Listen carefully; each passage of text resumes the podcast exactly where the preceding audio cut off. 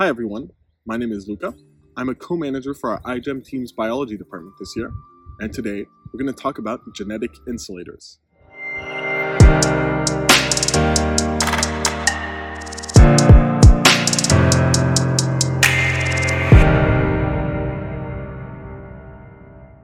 So, when transforming Chlamydomonas reinhardtii, the DNA is usually inserted into the nuclear genome in an unpredictable location.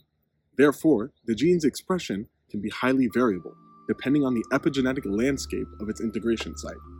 Therefore, we asked ourselves, how can we mitigate this position effect, as it's called, in order to stabilize gene expression in our GMOs? Certain organisms have devices to protect their genes from epigenetic silencing, called insulator sequences.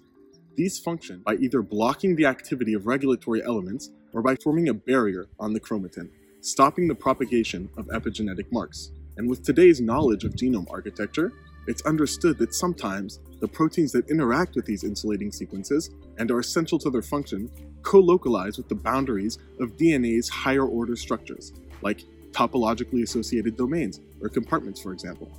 This implies that this insulator activity we're interested in is linked to the genome's three-dimensional structure. This was sort of bad news for the team though, because we were unable to find out if Chlamydomonas reinhardtii did any of all this fancy genome architecture stuff. After all, it was a single-celled green algae, and most insulator sequences are described in vertebrates or insects, relying on multi-protein complexes for their insulatory activities. This would be difficult to implement de novo, but thankfully, one study describes a gypsy-like sequence in Arabidopsis thaliana that exhibited enhancer blocking properties. The original gypsy retrotransposon from Drosophila also exhibits enhancer blocking properties and was shown to reduce position effects when used with transgenes in the malaria vector mosquito Anopheles stephensi. We had an angle, we were saved.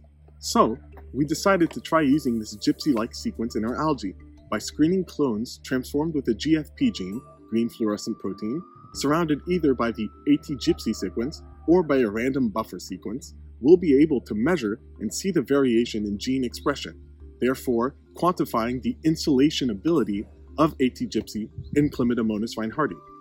With this information, we'll be able to see if it's worth using with our transgenes, and if it somehow isn't, we still have a few tricks up our sleeves. I hope that covers the subject nicely, and I look forward to seeing you again soon.